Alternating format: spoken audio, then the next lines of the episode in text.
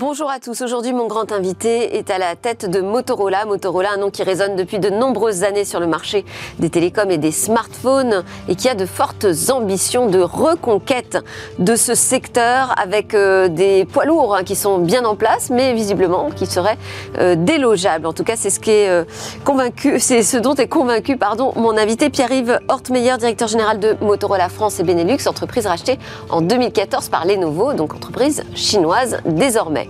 Deuxième partie de Smart Tech, on s'intéressera à la réalité augmentée avec cette présentation par Apple d'un nouveau casque révolutionnaire, nous dit-on. Est-ce qu'il y a enfin un réel marché, un marché euh, commercial, économique derrière cette réalité augmentée? On voit ça dans notre grand rendez-vous mobile business. On terminera avec notre regard sur où va le web et dans le jeu vidéo, peut-être enfin la possibilité de s'adresser directement aux personnages non joueurs. Mais d'abord, donc grande interview Motorola dans Smart Tech.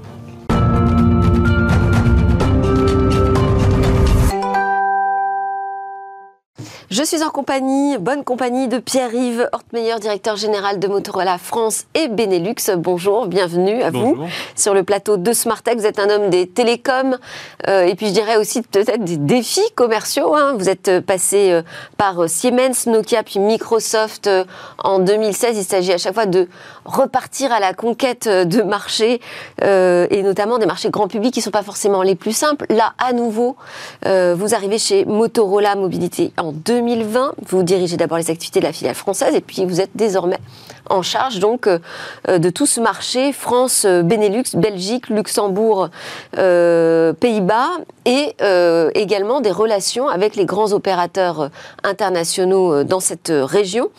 Donc à chaque fois, l'objectif, c'est de repartir à la conquête des marchés. Là, pour Motorola, quelle est l'ambition maintenant qu'il s'agit d'une entreprise sous la coupe de Lenovo, entreprise chinoise?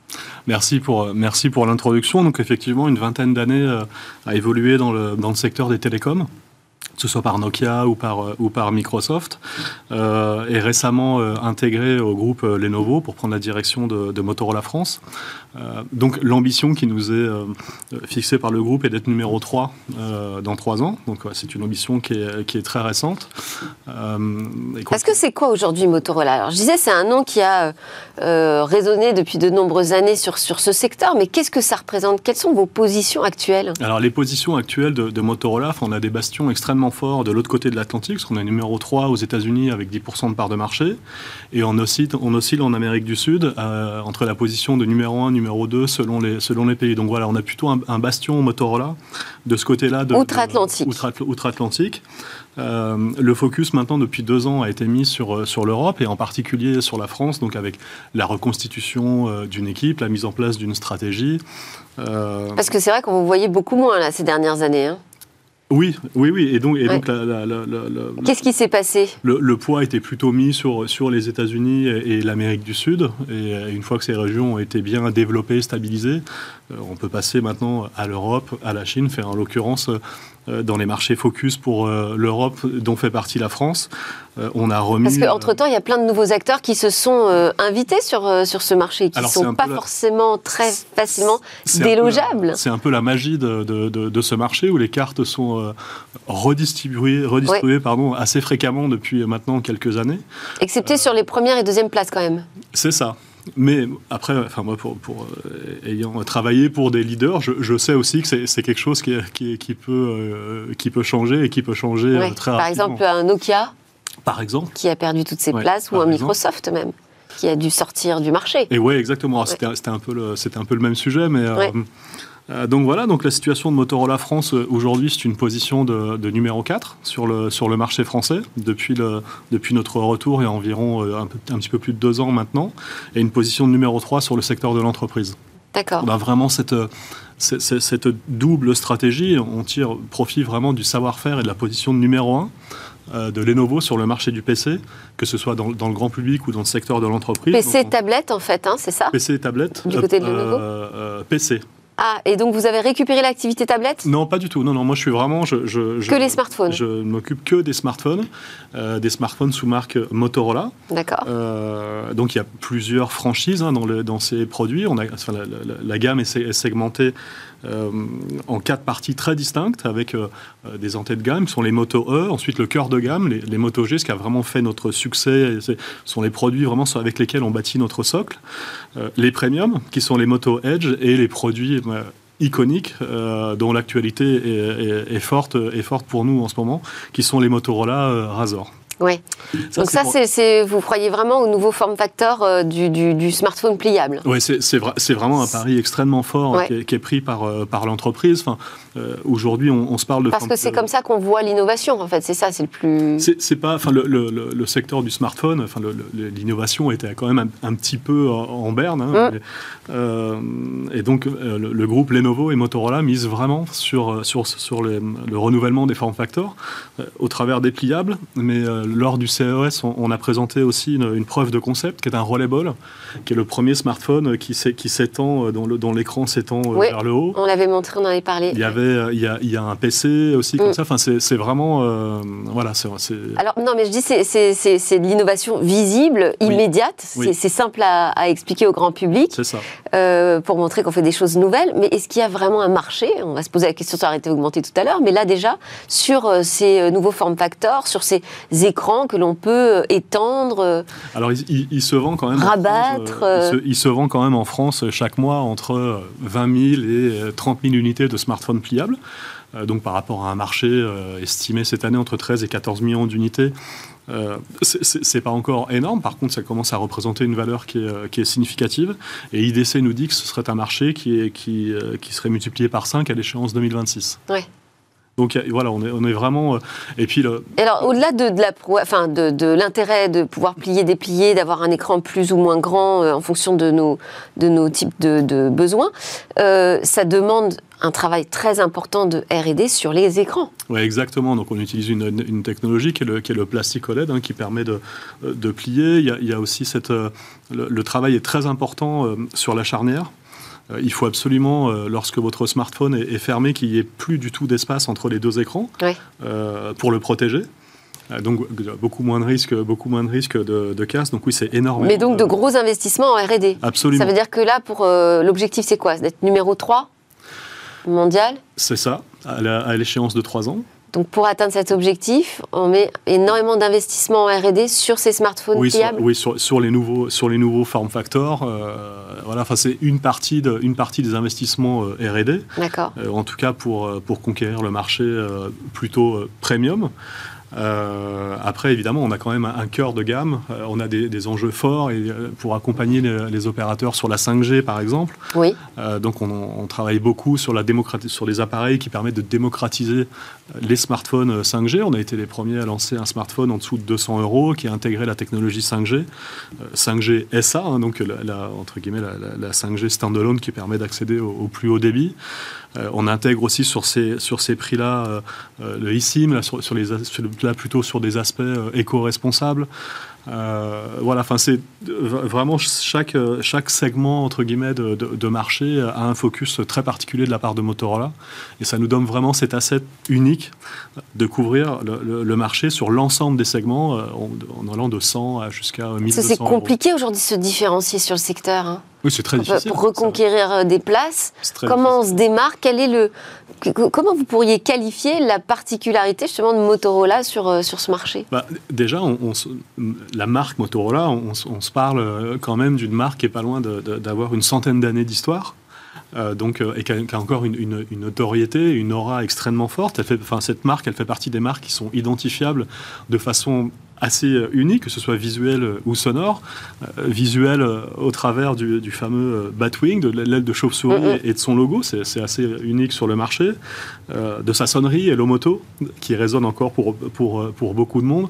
Voilà, donc on part pas de, on part pas de, de, zéro et le, consommateur s'y trompe pas. Il y, a, il y, a, une vraie association entre le, la qualité des smartphones, la durabilité et ce que représente Motorola. Mais sur le positionnement, c'est-à-dire vous nous dites on fait de l'innovation avec ces ces smartphones pliables, et puis des prix peut-être un petit peu en dessous mhm. de ce que proposent les autres, c'est ça sur, euh, sur la 5G C'est Aujourd'hui, c'est le positionnement? En fait, enfin, aujourd'hui, on est en, plein processus de démocratisation avec, avec nos partenaires et opérateurs de, la 5G. Euh, donc c'est important de les accompagner pour donner accès au, plus grand nombre à cette, à cette technologie, mais c'est pas forcément contradictoire avec le développement de, de, de nouveaux formats. Euh, mais, mais, il va falloir euh, chasser les concurrents qui, eux, sont aussi chinois d'ailleurs. Hein. Oui. Donc tout le monde a un peu les mêmes stratégies, non? Alors, je ne peux, peux pas commenter la stratégie de, mes concurrents, mais ce que je peux vous dire en, l'occurrence, c'est que euh, la stratégie pour laquelle on a opté, euh, en l'occurrence en France, est plutôt une stratégie gagnante. Euh, et y compris et en Europe, parce qu'on est le, le, fabricant Android qui enregistre la plus forte croissance sur, ces, sur ces derniers trimestres en Europe. Euh, donc ça veut dire que ça fonctionne, ça veut dire que le, portefeuille de produits euh, trouve sa clientèle et qu'on a retrouvé la, confiance de nos partenaires euh, distributeurs et opérateurs. Alors j'ai mentionné très rapidement votre parcours, donc vous êtes passé par des grands groupes européens, un grand groupe américain. alors là, vous êtes en Chine maintenant avec Lenovo. Qu'est-ce que ça fait travailler pour une entreprise chinoise? Quelle différence? Alors en fait, c'est c'est, euh, une, Lenovo est une entreprise à, capitaux euh, chinois. Euh, c'est en revanche une entreprise qui est parfaitement internationalisée. et la, stratégie RH, en, tout cas de, Lenovo, c'est vraiment de confier les clés du business local aux équipes locales qui ont un pouvoir de, décision proche de 100%. Donc c'est vraiment c'est extrêmement décentralisé. Vous n'aviez pas ça, par exemple, chez Microsoft? C'était un petit peu différent. Ah, c'était un petit peu différent. Ou chez Nokia C'était pas, c'était pas. Non, ouais, Nokia était des, enfin, à l'époque était une entreprise beaucoup plus, euh, beaucoup plus centralisée, euh, en, l'occurrence vers la Finlande, encore plus chez, Microsoft. Là, on a vraiment cette latitude locale euh, d'établir notre stratégie par pays et, et vraiment d'être beaucoup entre guillemets moins dépendant du siège social. Après, Motorola est une entreprise qui, culturellement penche plutôt du côté des États-Unis. Notre siège est à Chicago. Euh, donc voilà, même d'un point de vue culture. Donc vous voulez dire vous ne ressentez pas tellement le changement culturel Alors c'est pas qu'on le ressent pas tellement, c'est qu'on le ressent pas du tout. Pas du tout. Non, il est, il est vraiment, ah euh, il est vraiment inexistant, inexistant. Et, aujourd'hui, dans une, organisation telle que la nôtre, qui est parfaitement internationalisée. Euh, on travaille au quotidien avec les pays de l'Est, le Brésil, les fonctions support sont un peu partout. Voilà, enfin c'est c'est une façon, en tout cas, euh, très agréable euh, pour, pour les équipes et moi d'aborder le, business et de prendre nos décisions chaque minute. Bon, j'imagine que vous avez suivi les keynotes là récemment données par Google et par Apple. Une réaction peut-être à ce qu'ils ont présenté Même si ça se passe du côté des systèmes d'exploitation, mais en l'occurrence, la, la, keynote de Google vous intéresse directement puisque c'est du Android que vous mettez dans vos smartphones. Alors je, pensais plutôt, mais enfin je pense que vous allez, euh, vous allez l'aborder euh, juste après, mais je, pensais plutôt à l'annonce euh, autour, autour des casques. Donc moi, c'est quelque chose que j'ai vécu à l'époque de Microsoft avec, avec HoloLens. voilà, j'avais plutôt l'impression que c'était quelque chose qui avait trouvé son public. côté professionnel, en, revanche, voilà, je, je vois pas forcément encore de, de ça fait longtemps que Microsoft est positionné sur ce marché euh, du casque professionnel. Mhm. Là, on a des annonces qui sont un petit peu entre les deux, je dirais. C'est ça. Euh, parce que j'ai lu que Motorola annonçait avoir euh, capté 20% des clients du Razer chez Apple, en fait. Ce seraient des clients qui viendraient de chez Apple directement. Alors, on, sait que euh, on capte euh, une clientèle Apple, euh, puisque, ce, format-là n'existe pas chez Apple. après, de, là, vous donner un chiffre. Ouais moi, un moi, personnellement, je ne sais pas le faire. mais... Euh. D'accord. Euh, et comment est-ce que vous savez que, que, ce sont, alors je ne sais pas, des gens qui attendent, c'est ça, d'autres formes facteurs, c'est ça en fait, principalement? Après, c'est comme ça que, vous interprétez le fait qu'ils viennent de chez Apple? Qui sont à la, à la recherche d'usages différents, qui sont peut-être à la recherche d'innovation. Là, on, parle, enfin, on parle quand même d'un smartphone voilà, qui, se, qui se plie en deux, qui a des taux de rafraîchissement euh, très élevés, qui embarque la charge d'induction et qui est quand même très euh, très, agréable à avoir, euh, à avoir dans sa poche. Et, ça reste euh, le smartphone, ou en, tout cas dans cette catégorie de prix-là, un objet très statutaire. Et ça ne veut pas dire pour autant qu'on s'imagine déloger le numéro 1 ni le numéro 2 sur le marché. Apple, Samsung, c'est très compliqué aujourd'hui de les attaquer. On s'imagine, en fait, on s'imagine tout et on s'interdit rien, surtout. quand on voit ce qu'on qu'on a été capable de réaliser, par exemple, sur le segment entreprise, ces trois, ces trois derniers mois, en France, a passé en position numéro 3. Donc, donc voilà, on ne regarde plus derrière nous, on regarde devant nous et, on sait qui, qui, sont, qui sont les deux prochains et on s'interdit rien. Et alors, si je reviens euh, au sujet Android, euh, comment est-ce que vous travaillez avec Google euh, et comment est-ce que vous vous appropriez le système d'exploitation? Alors, les versions Android qui arrivent sur les smartphones Motorola sont des versions très épurées. où il n'y a, a, pas de, y a pas de, surcouche. Voilà, vous avez vraiment une, expérience qu'on appelle, qu'on appelle stock. après, la relation avec. Donc, proche de ce qu'on trouverait sur un pixel, alors? Exactement. Ouais. Exactement. D'accord. Ça, c'est pourquoi ce choix? C'est euh, alors il n'est pas il est pas fait euh, il est pas fait à mon niveau. Euh, mais enfin mais personnellement moi c'est un choix que j'aime beaucoup parce que enfin on retrouve vraiment quelque chose de très épuré de très simple de très accessible et, qu'on peut qu'on peut customiser ou adapter à volonté donc et alors ensuite donc sur ces annonces qui ont été faites qui permettent d'innover énormément hein, sur les usages de, nos smartphones la manière dont on communique avec les autres sur l'affichage aussi. Euh, quelles sont les technologies que vous vous appropriez, vous, euh, pour concevoir différemment vos, téléphones.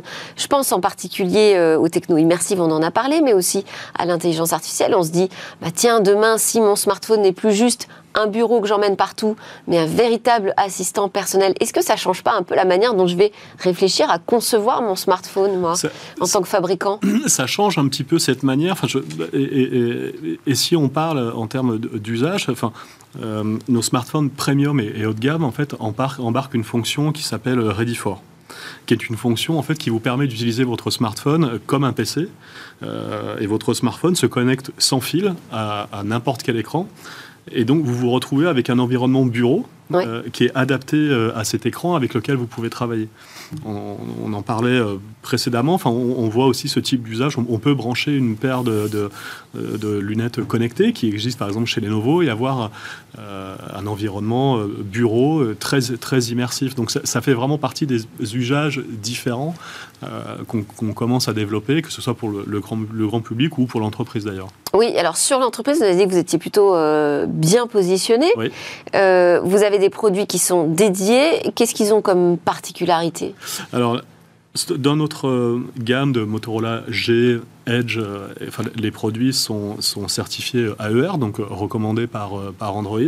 Mais on a lancé lors du CES cette année un produit qui s'appelle le ThinkPhone, donc qui fait écho au ThinkPad de Lenovo et qui est vraiment la prolongation de son PC en mobilité. Donc c'est un smartphone euh, qui, est, vraiment qui est conçu pour être extrêmement robuste, euh, avec un dos en Kevlar, un châssis en aluminium. C'est très adapté euh, à l'entreprise. avec une suite de, services et de logiciels qui embarquent du MDM, donc de, la gestion à distance de, flotte, tout l'écosystème de sécurité avec, avec ThinkShield. il y a vraiment une, stratégie extrêmement claire et précise pour adresser le marché de l'entreprise avec une gamme dédiée à ça. Et ce marché de l'entreprise, euh, il est verrouillé ou c'est pareil, vous nous dites, oh bah non, non, on peut, on peut tout à fait euh, grandir facilement sur ce marché Aujourd'hui, qui, qui l'occupe principalement il est pas, alors, On retrouve aussi évidemment Apple et Samsung. C'est aussi un segment de marché qui est un petit peu duopolisé. Ouais. Euh, et, et, donc, pour le coup, nos, nos, nos partenaires, nos, clients sont, sont, très contents de, de, voir un acteur qui, qui prend au sérieux la, le, marché entreprise avec une stratégie adaptée, que ce soit sur les terminaux ou les, euh, ou les, ou les services. Bah, c'est-à-dire que la frontière est tellement fine aujourd'hui entre l'utilisation perso et pro. Oui, c'est sûr. Après, ça, ça, dépend un peu de, la stratégie des entreprises et de, quelle façon ils veulent, ils veulent intégrer, intégrer leur flotte de, téléphonie. Mais on travaille aujourd'hui avec euh, l'ensemble des grands groupes euh, français. Euh, Et vous nous dites qu'ils ont quand même besoin de, produits spécifiques. Oui, parce qu'ils ont, ils ont, ils ont des usages, ils ont besoin de durabilité, euh, ils ont besoin de sécurité, euh, ils, ont besoin de, gestion de flotte. Enfin, il, y a, vraiment tout, un, tout un, package de services et un environnement qui vient autour de ces produits qui est très important pour, pour ces clients. Alors, on s'est intéressé euh, au marché de manière générale. Euh, en Europe, vous, vous prenez euh, une partie de l'Europe avec la France et le Benelux. Mhm. Il y a des grosses disparités entre ces différents marchés Oui, en, tout cas, il y a, en, termes de, maturité pour Motorola, enfin, typiquement, je peux vous prendre le marché de, la Pologne, qui est un marché qui a été focus pour Motorola quelques années avant la France. Donc, c'est un marché sur lequel c'est un marché qui n'est pas moins concurrentiel que les autres déjà. Euh, c'est un marché sur lequel euh, Motorola maintenant a 12-13% de, de, part de marché, donc est, en train de, vraiment de, se rapprocher et d'établir euh, cette position de numéro 3. Bon, non, je vous pose cette question parce que souvent on parle du marché européen comme ça, comme si c'était euh, quelque chose de simple à attaquer, mais c'est un petit peu plus compliqué que ça. Non, oui, c'est beaucoup plus compliqué parce que les, marchés sont très disparates, les codes des marchés sont, sont pas les mêmes. Donc c'est-à-dire que les réglementations, l'uniformisation des réglementations ne suffisent pas. Alors sur les sur, l'uniformation, sur, la réglementation, là, elle, est même partout. Ouais. En revanche, euh, ça suffit pas pour aller adresser les marchés. Si, ça de manière uniforme. Ça suffit pour les adresser. Après, enfin, suivant le, niveau de, compétitivité du marché, euh, les positions des uns et des autres et le, focus qui est mis ou pas par, nos concurrents ou par nous, euh, et la date à laquelle vous commencez à adresser ces marchés, mmh. là vous obtenez des résultats un, petit peu en avant ou, un petit peu en retrait, raison pour laquelle la Pologne a déjà dépassé chez Motorola 10% de, de part de marché. Euh, quand nous, Motorola France, on, a commencé 2-3 ans plus tard, donc on a encore un petit peu de travail à faire pour, euh, pour s'en approcher, mais on s'en approche et on s'en approche très vite. Alors, on va terminer cet entretien par euh, l'interview express, si vous voulez bien. Pierre-Yves, je vous, je vous lance sur une question très très courte. Vous pouvez répondre de manière aussi personnelle que vous le souhaitez, mais ça peut être tout à fait pro. Je le, je le, je prends aussi. Quels sont vos rêves?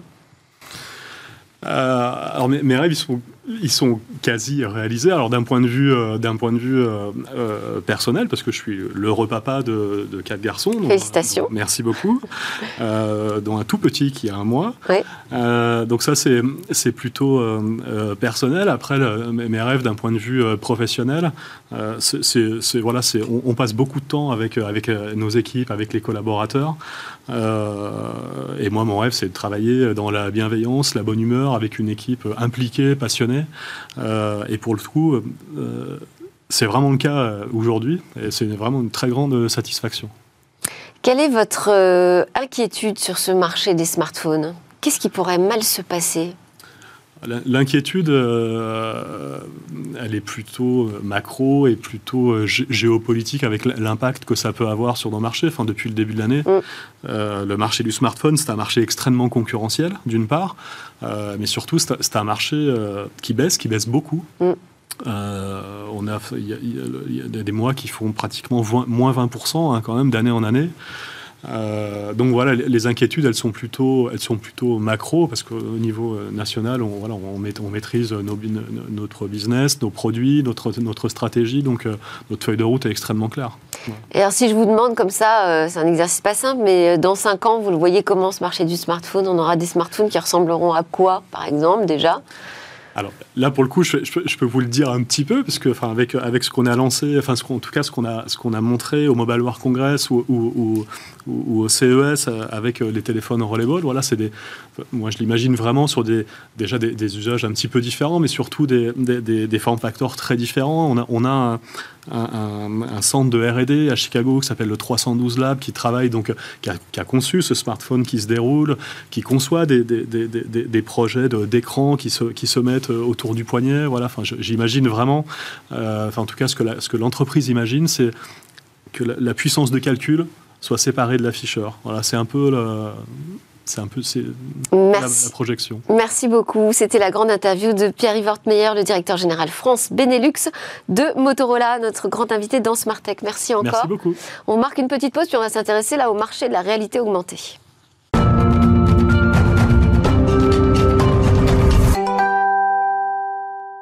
Deuxième partie de Smart Tech euh, qui démarre, c'est notre grand rendez-vous mobile business. On va s'intéresser à la réalité augmentée ensemble avec Jérôme Bouteiller, fondateur, rédacteur en chef d'écran mobile. Bonjour Jérôme, qui est venu accompagné de Vincent Trastour, fondateur de Flamingo Filter, euh, studio de production d'effets en réalité augmentée, c'est bien ça?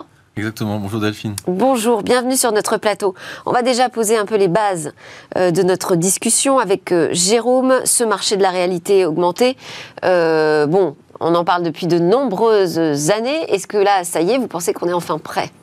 Oui, je crois que la réalité augmentée peut devenir une réalité, hein, mais euh, avant d'en parler euh, plus précisément, je voulais élargir le concept à ce que certains appellent déjà la, réalité mixte ou la réalité euh, étendue, et qui en gros s'appuie sur une nouvelle génération d'interfaces homme-machine. Alors, pour faire simple, dans les années 80, on a démocratisé le clic hein, sur des claviers mécaniques, hein, sur des souris.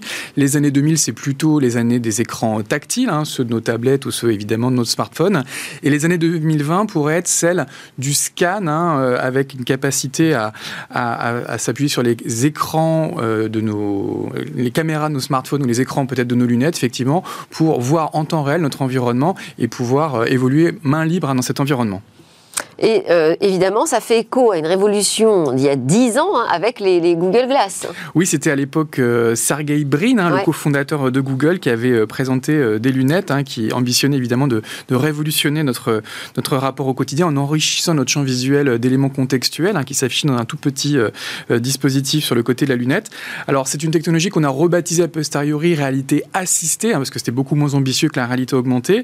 Et ça n'a pas été un succès. Google a, a d'ailleurs progressivement arrêté arrêté la commercialisation de ces, Google Glass, mais il y a deux entreprises, notamment françaises, hein, comme Microled, qui ont relancé ce segment avec des produits euh, plus spécifiquement pour les sportifs, par exemple, qui vont afficher une direction. Bah, pourtant, c'était, enfin, moi, je les avais testés et j'avais trouvé que c'était vraiment chouette comme expérience pour aller au musée, par exemple, avec ses lunettes et pouvoir être à la fois euh, présent dans la salle d'exposition et en même temps avoir accès à des, euh, des informations augmentées. Mais bon, ça va peut-être venir.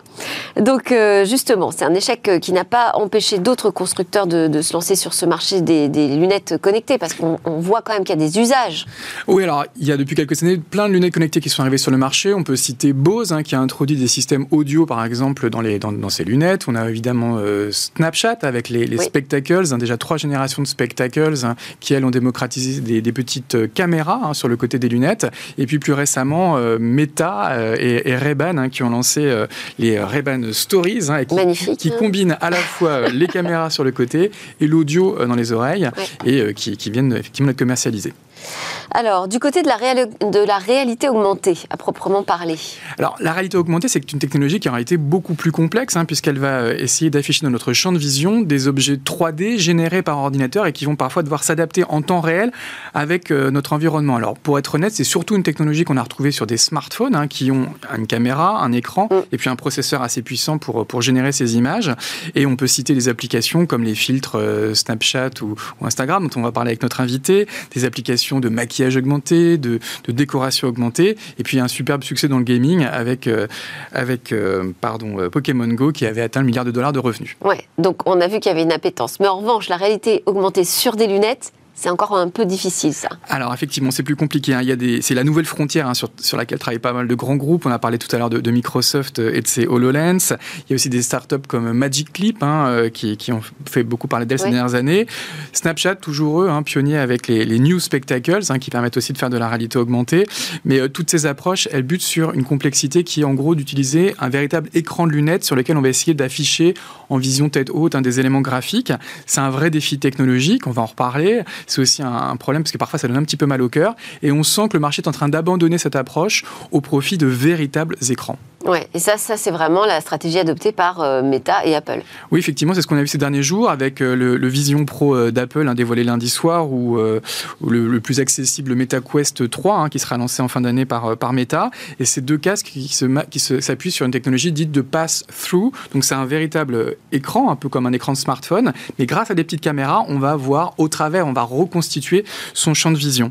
Et cette technologie-là, finalement, elle est assez proche hein, des casques de réalité virtuelle qu'on connaît déjà dans le game euh, c'est un marché euh, assez dynamique. Hein. IDC estime qu'il y a eu à peu près 9 millions de ventes en 2022 et euh, ça devrait continuer à décoller. Apple espère vendre 1 million hein, de ses Vision Pro à 3500 dollars l'unité. Ça pourrait faire 3 milliards de dollars d'unité de, de, marché. Et selon Global Data, le marché hein, de cette réalité étendue, réalité mixte, pourrait peser 30 milliards de dollars à l'horizon 2030. J'adore ces chiffres parce que c'est toujours extraordinaire. Bon. Et puis la réalité parfois prend des chemins un petit petit peu différent. Donc on va suivre ça de près évidemment.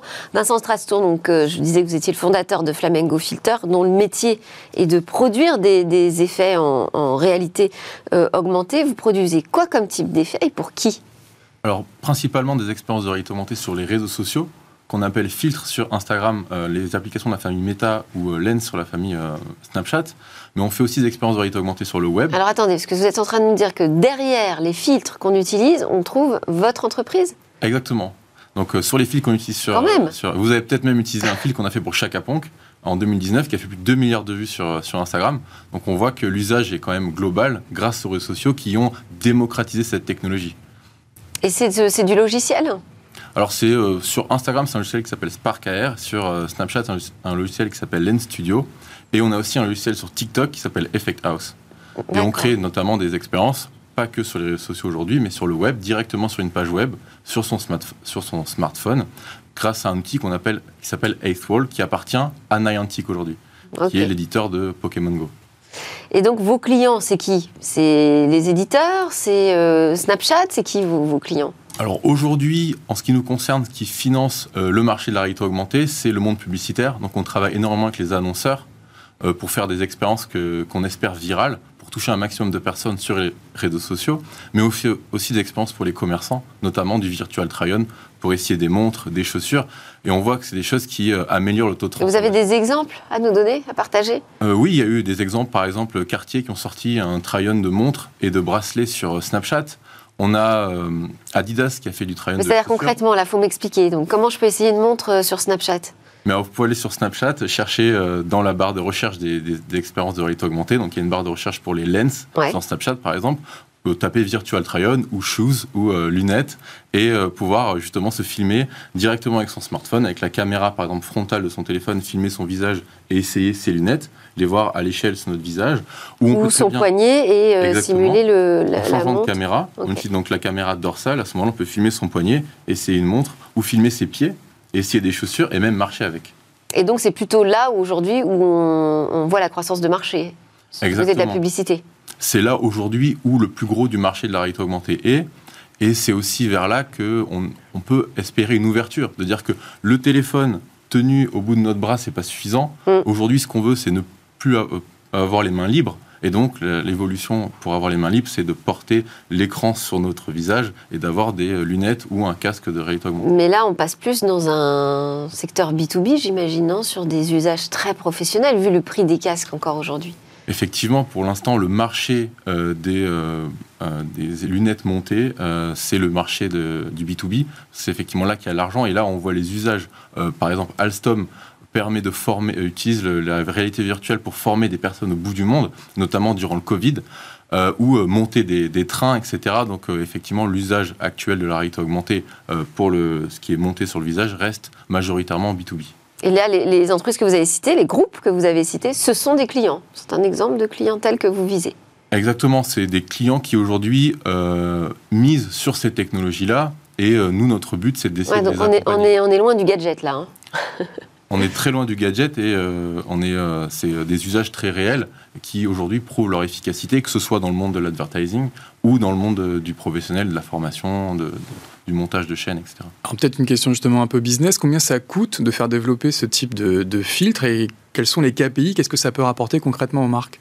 Alors sur les filtres sur les réseaux sociaux que nous on a l'habitude de faire, donc je ne parlerai pas du, marché B2B qui est complètement différent, euh, ça va de quelques milliers d'euros à des dizaines de milliers d'euros quand on fait des expériences un peu plus poussées, parce qu'on peut faire des jeux, on peut faire des expériences assez longues, euh, et en moyenne les, utilisateurs utilisent ces expériences à peu près une minute. Donc ça prouve qu'il y a quand même un, engouement euh, assez intéressant. Et les KPI, c'est des KPI d'engagement, voire des KPI de vente hein, pour le virtual try-on? Alors pour tout ce qui est réseaux sociaux, souvent on, travaille sur des KPI autour de l'image de marque, le nombre de vues, euh, etc. Mais quand on fait des expériences, par exemple, de, sur le web, donc là où on a la possibilité de traquer un peu plus de data, on peut vraiment calculer le, taux de transformation. On a des expériences de jeu qu'on a fait pour des euh, groupes de, grande distribution avec des taux de transformation de 90% par rapport au nombre de personnes qui ont scanné le QR code, accédé à l'expérience et qui se sont enregistrées. Donc on voit quand même qu'il y a un, engouement et un intérêt pour les gens à jouer à ce genre d'expérience. Euh, quel regard vous portez là sur les, les, nouveaux casques qui ont été présentés, le MetaQuest Pro 3, pourquoi j'ai dit Pro J'ai dit Pro parce, que j'ai. Pardon. Le MetaQuest 3 et le Apple Vision Pro. comment vous voyez arriver ces nouveaux casques? Alors c'est pour nous un, signe qu'on attend et qu'on espère que d'autres grosses sociétés comme Meta et Apple vont continuer à investir massivement dans ces technologies. Euh, le MetaQuest 3 à moins de 500 euros, donc s'ouvre à un marché grand public. Donc c'est ultra intéressant. Puis ils ont vendu euh, à peu près une dizaine de millions d'exemplaires. Euh, donc ça ouvre le marché du, B2C. Et euh, Apple, avec le Vision Pro, euh, nous, nous met beaucoup d'étoiles dans les yeux quand on voit les, vidéos de présentation, etc. Et on, on espère arriver à un casque euh, qui soit pratique à porter durant une longue période. Mm. donc on a hâte de, pouvoir le tester. Il semble, plus léger, oui. Et, et le pass-through, là, dont on parle, ça va vraiment être un game changer sur le marché de la réalité augmentée? Alors, pour parler du pass-through, il faut vraiment bien définir ce qu'il y avait à l'heure actuelle, par exemple avec les Google Glasses et, d'autres, et l'HoloLens, qui ont tenté donc de faire de l'affichage euh, d'éléments sur des euh, lunettes optiques, dont du verre, et donc se sont orientés à pas mal de problématiques sur le fait d'afficher sur du verre, notamment le fait qu'on ne peut pas afficher un pixel complètement noir ou opaque. Euh, donc c'est pour pallier à ces problématiques qu'aujourd'hui Meta et Apple se lancent vers un pass-through où on voit au travers pas de, verre et de lunettes, mais au travers d'un écran. Donc à ce moment-là, on peut vraiment contrôler ce que l'utilisateur voit, et peu importe si dehors il fait trop clair euh, ou trop sombre, etc., on arrive à afficher quelque chose qui est bien visible à l'utilisateur, mm. de bonne qualité. Bon, Apple nous dit on est qu'au tout début, et ça, je veux bien les croire euh, sur, ce coup-là. Euh, d'ailleurs, moi, j'avais quand même une, question euh, sur. parce que ces nouveaux usages donc, vont utiliser énormément des interfaces naturelles, biométriques, l'iris. et là, vous nous parlez du marché euh, publicitaire qui est en pleine croissance autour de, ces nouveaux usages de réalité augmentée. Euh, comment est-ce qu'on va faire la frontière entre euh, ce qui est utilisable par l'annonceur et ce qui doit rester du domaine de la protection de notre vie privée? Alors il y a un consortium qui s'appelle l'Open Air Cloud qui existe depuis quelques années qui réfléchit justement à toutes ces problématiques.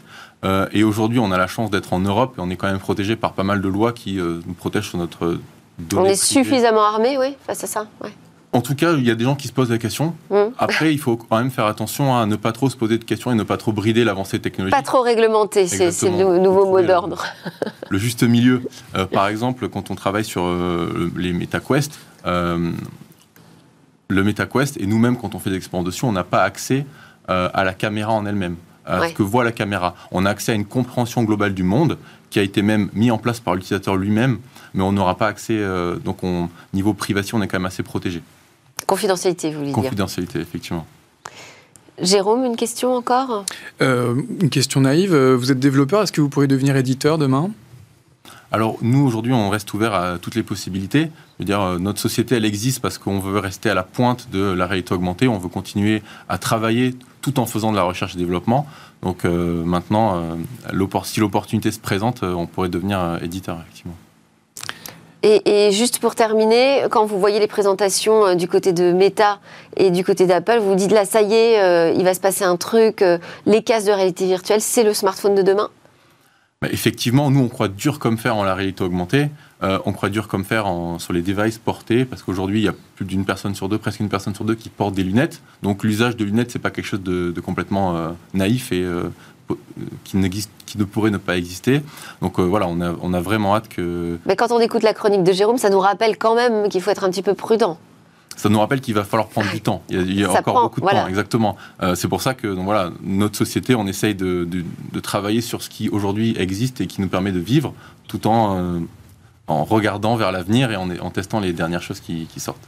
Ok, bah super. Merci beaucoup Vincent Stratour de Flamingo Filter et Jérôme Bouteiller d'écranmobile.fr. On a pu faire un petit tour d'horizon des promesses de la réalité augmentée, les nouvelles promesses. En fait, c'est la continuité. Et on va voir comment ce marché euh, prend euh, petit à petit. À suivre, c'est notre regard sur où va le web. Et eh peut-être qu'enfin, on va pouvoir, dans les jeux vidéo, s'adresser directement aux euh, personnages non joueurs. Ce serait génial, non? L'IA générative donne vie à vos personnages. Qui n'a jamais rêvé d'interagir avec un personnage de son jeu vidéo? Gamers, vous allez peut-être enfin dire adieu au dialogue scripté et parler directement avec votre personnage. Ça, c'est l'idée de Nvidia, le constructeur de puces et cartes graphiques un outil qu'il a baptisé NVIDIA Ace. À l'aide de votre micro, discutez tout simplement avec un personnage, pas n'importe lequel, avec un personnage non jouable ou PNJ, donc pas celui que vous incarnez, mais celui que vous croisez sur votre route au cours de votre mission.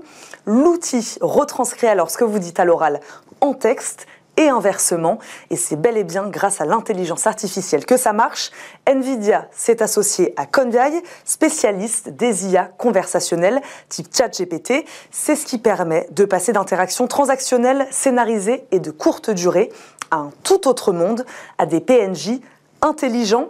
Les réponses sont dynamiques et surtout propres aux joueurs. La personnalité évolue au fil des réponses et l'IA gère d'ailleurs aussi les animations labiales, les paroles et les mouvements des lèvres sont parfaitement synchronisés. Alors rien n'est encore disponible, la vidéo de démo a été présentée par Nvidia lors de la grande messe de l'informatique taïwanaise, le Computex 2023 mais elle donne déjà une bonne idée de ce à quoi pourrait ressembler l'avenir des jeux d'aventure. Alors, donc maintenant, même quand on parle de jeux vidéo, qu'on a l'impression d'être dans des métaverses, finalement, tout ça, c'est grâce à l'intelligence artificielle. Est-ce que les métavers ont pris un gros coup de frein, là, ou... Je pense que le terme a été euh, rincé par euh, les, les, aficionados du marketing. Ouais. Euh, je pense que des métaverses, il y en existe depuis très longtemps, et c'est pas un terme qui est nouveau. c'est un terme peut-être qui a apparu au grand public récemment et qui, est, qui a buzzé, des buzzés un peu comme la blockchain, le Web 3, etc. nous, on croit dur comme fer en ces, en ces univers. Euh, parce qu'on pense que ça peut être un usage des casques dans le futur.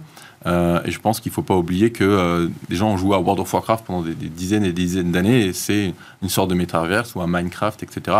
Donc je pense que non. Et vous faites pas, d'opposition non plus entre réalité virtuelle et réalité augmentée? Alors, il y a une opposition à faire entre réalité virtuelle et réalité augmentée, mais... Une différence, mais une opposition Non, il n'y a pas d'opposition, je pense pas. Au contraire, les deux peuvent s'utiliser en accord. Euh, et les deux euh, technologies, que ce soit la réalité virtuelle et la réalité augmentée, peuvent permettre d'accéder à un métaverse, peuvent permettre d'accéder à un, environnement virtuel, un jeu virtuel. Et on peut même accéder au même jeu. Euh, aujourd'hui, ça existe en AR et en VR, ou sur son mobile, ou sur son. Donc, c'est juste des, des moyens d'accès à des jeux en ligne, etc., ou à des métaverses, ou à des environnements digitaux virtuels qui donnent des expériences différentes et puis, aussi qui euh, nous permettent d'avoir des usages dans différentes situations. Parce que parfois, c'est pas forcément idéal d'être totalement plongé euh, dans la réalité virtuelle. Merci beaucoup, Jérôme Bouteiller, rédacteur en chef, fondateur d'écran mobile, d'être venu avec votre invité Vincent Trastour, le fondateur de Flamingo Filter. C'était Smartech. Merci à vous de nous suivre tous les jours. On se retrouve demain. C'est le grand débrief de l'actu.